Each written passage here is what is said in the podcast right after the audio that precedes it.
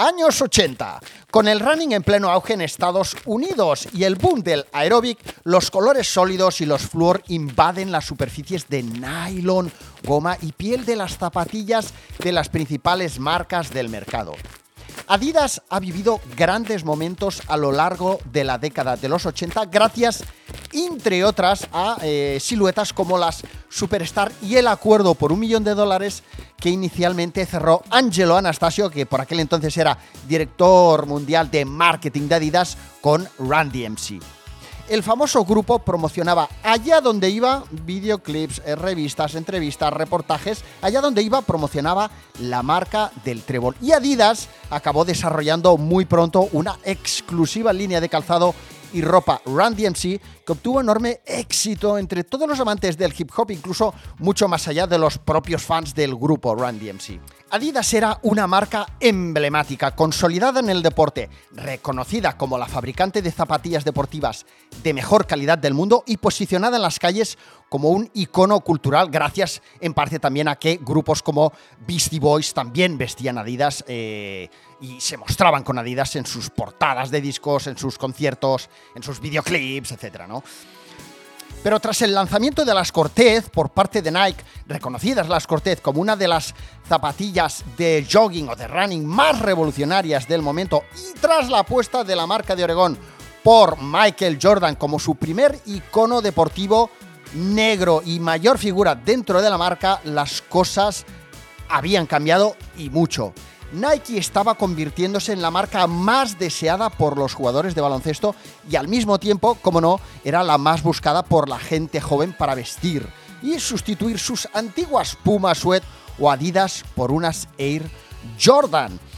La aparición de Jordan y la retirada progresiva de grandes estrellas del baloncesto que habían calzado Adidas condujo a que Adidas llegara a los 90 habiendo perdido el liderazgo mundial del calzado deportivo. Pero años más tarde, Rob Strasser, el visionario que avisó al fundador de Nike en sus momentos más delicados, cuando la marca fundada en Oregón estaba a punto de desaparecer, de que era el momento de apostarlo todo por una figura carismática que se llamaba Michael Jordan, que se convertiría en héroe e icono cultural, abandonaría Nike para marcharse a Adidas y crear una nueva identidad y colección de calzado y textil que 30 años después sigue siendo considerada como lo mejor de Adidas. En 1991, Adidas presentó Adidas Equipment.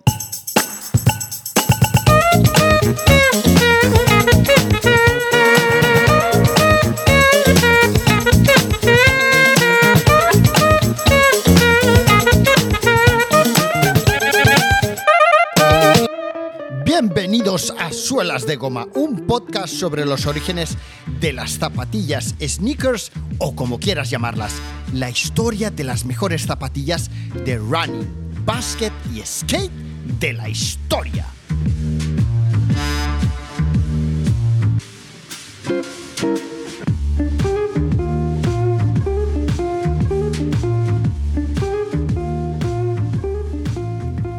Bienvenidos a un nuevo episodio de Suelas de Goma, hoy dedicado a la historia de Equipment, uno de los momentos eh, más importantes en la historia de la marca alemana. Y antes de, todo, quiero agradeceros a todos aquellos que me seguís a través de Instagram, que habéis empezado a ver mis vídeos en YouTube, en Suelas de Goma, en el canal de YouTube de Suelas de Goma, y animaros a todos aquellos que consideráis que mi contenido os aporta valor, diversión, etcétera, eh, que me apoyéis mediante Patreon, ¿vale? Tenéis en la web en suelasdegoma.fm una sección y un banner que os dirige directamente a Patreon, que es un lugar donde podéis hacer una aportación mensual o puntual para que yo pueda eh, seguir creando contenido de calidad para todos vosotros y, como no, a todos aquellos que os hagáis eh, mecenas de suelas de goma, pues recibiréis a cambio un contenido adicional, especial, premium, eh, como lo queráis llamar, ¿vale? Mm,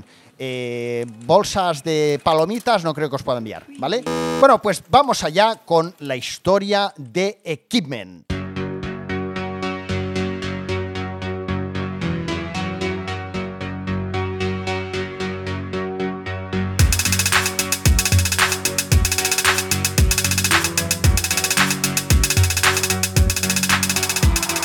En los negocios, cuando las cosas van bien, todo parece tener cabida, ¿eh? Todo, jajaja, todo maravilloso, vamos a tomar un café, venga, hoy, hoy comemos, ¿vale? Pero con el tiempo las peculiaridades se convierten en molestia, ¿eh? Ya no me gusta ese ruidito que haces al tomarte el, el cortado, ya no me parece simpático y las relaciones pueden llegar a deteriorarse, por extraño que parezca. Y además pueden llegar a deteriorarse rápida y fácilmente. Rob Strasser, el hombre que bebía y fumaba mucho, hablaba en voz alta y vestía con bermudas y camisas de flores, era el hombre que había propuesto apostar todo el dinero que tenía Nike en 1984 por Michael Jordan. Y eh, era el que había conseguido hacer dibujar una sonrisa en los labios del tipo dulo de pelar Phil Knight, el fundador de Nike. Pero cuando Phil Knight comenzó a ponerse exigente o, pesado con el objetivo de convertir su empresa en el lugar, en, bueno, en un lugar más disciplinado, a Rob Strasser eh, le pareció que aquello iba un poco en contracorriente de lo que Nike había sido hasta entonces, ¿no? Un lugar, una empresa pues de hombres emprendedores venidos del deporte, menos él seguramente que me parece que no corría ni para coger el bus. Eh, bueno, un lugar de, de, gente emprendedora, venía del deporte, con don de gentes, y, más cómodos en la calle o en los estadios que frente a una mesa de oficina, ¿no? ¿Qué pasó? Que Phil Knight había llamado la atención, eh, había comenzado a llamar la atención a Rob Strasser porque iba a la oficina con, shorts y, camisas de manga corta, ¿vale? Eh, incluso llegándole a, gritar en alguna ocasión, según cuentan los libros, eh, pues aquello, ¿no? En medio del pasillo diciéndole, oye, como te vuelva a ver aquí en la oficina con, con bermudas y, camisa rollo hawaiano, eh, aquí no vuelves. O te pongo una multa, ¿vale? Empezó a amenazarle con, con, que le iba a poner eh, multas, sanciones, rollo como cuando los futbolistas se quitan la camiseta para celebrar el gol, ¿no? ¿Y qué pasa? Pues que Rob Strasser pues hizo un poco como hacen los niños, ¿no? Que cuando les dices eh, no saltes encima del, del sofá, ¿qué hacen? Pues saltan, saltan más, ¿vale?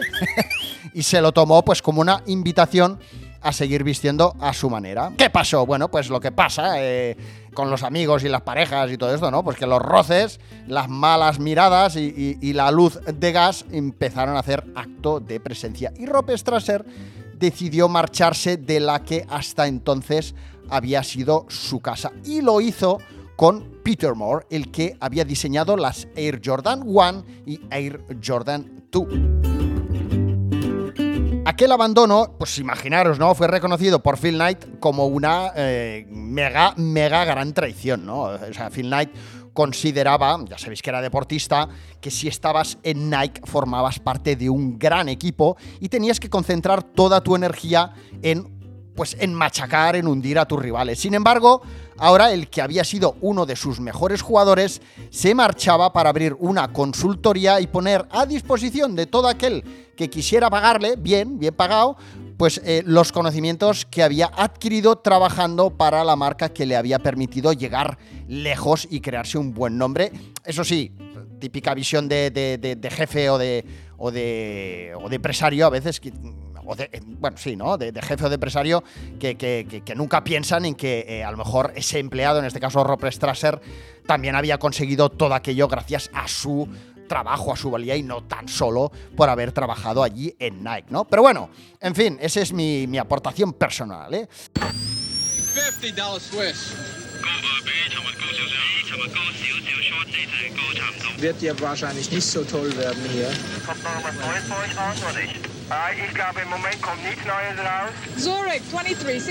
Pero regresemos a Alemania a finales de los años 80. Adidas sale a bolsa y se posiciona en el mercado de valores. En 1987, tras la muerte de Horst Dassler, hijo del fundador de Adidas, Adi Dassler, la empresa, desorientada y en horas bajas tras la muerte de su líder, es adquirida poco tiempo después, dos años después, en 1989, por el avispado industrial francés Bernard Tapie, que era un empresario que había conseguido amasar una gran fortuna rescatando empresas en quiebra. De modo que bajo el mandato de Tapi y por primera vez en la historia de Adidas, uno de los cambios importantes que sucedieron en la empresa alemana fue que se dejó de fabricar bajo las órdenes de, de Tapi en Alemania, deslocalizando gran parte de la producción eh, Made in Germany hacia Asia.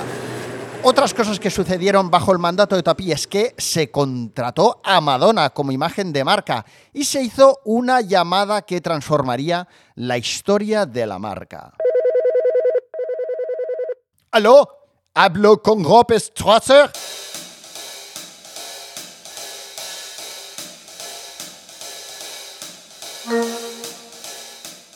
Strasser y Moore reciben una llamada, una invitación de Adidas. ¿Y ¿Te está gustando la intro de este episodio? Pues puedes escucharlo de principio a fin haciéndote suscriptor de Suelas de Goma en suelasdegoma.fm barra premium o descargarte tan solo este episodio mediante un pago único en suelasdegoma.gumroad.com suelasdegoma.gumroad.com Venga, tú dale al play que yo voy a seguir eh, creando episodios dedicados a la cultura sneaker, al running, al básquet, al skate, a las tiendas, al marketing deportivo. Ya.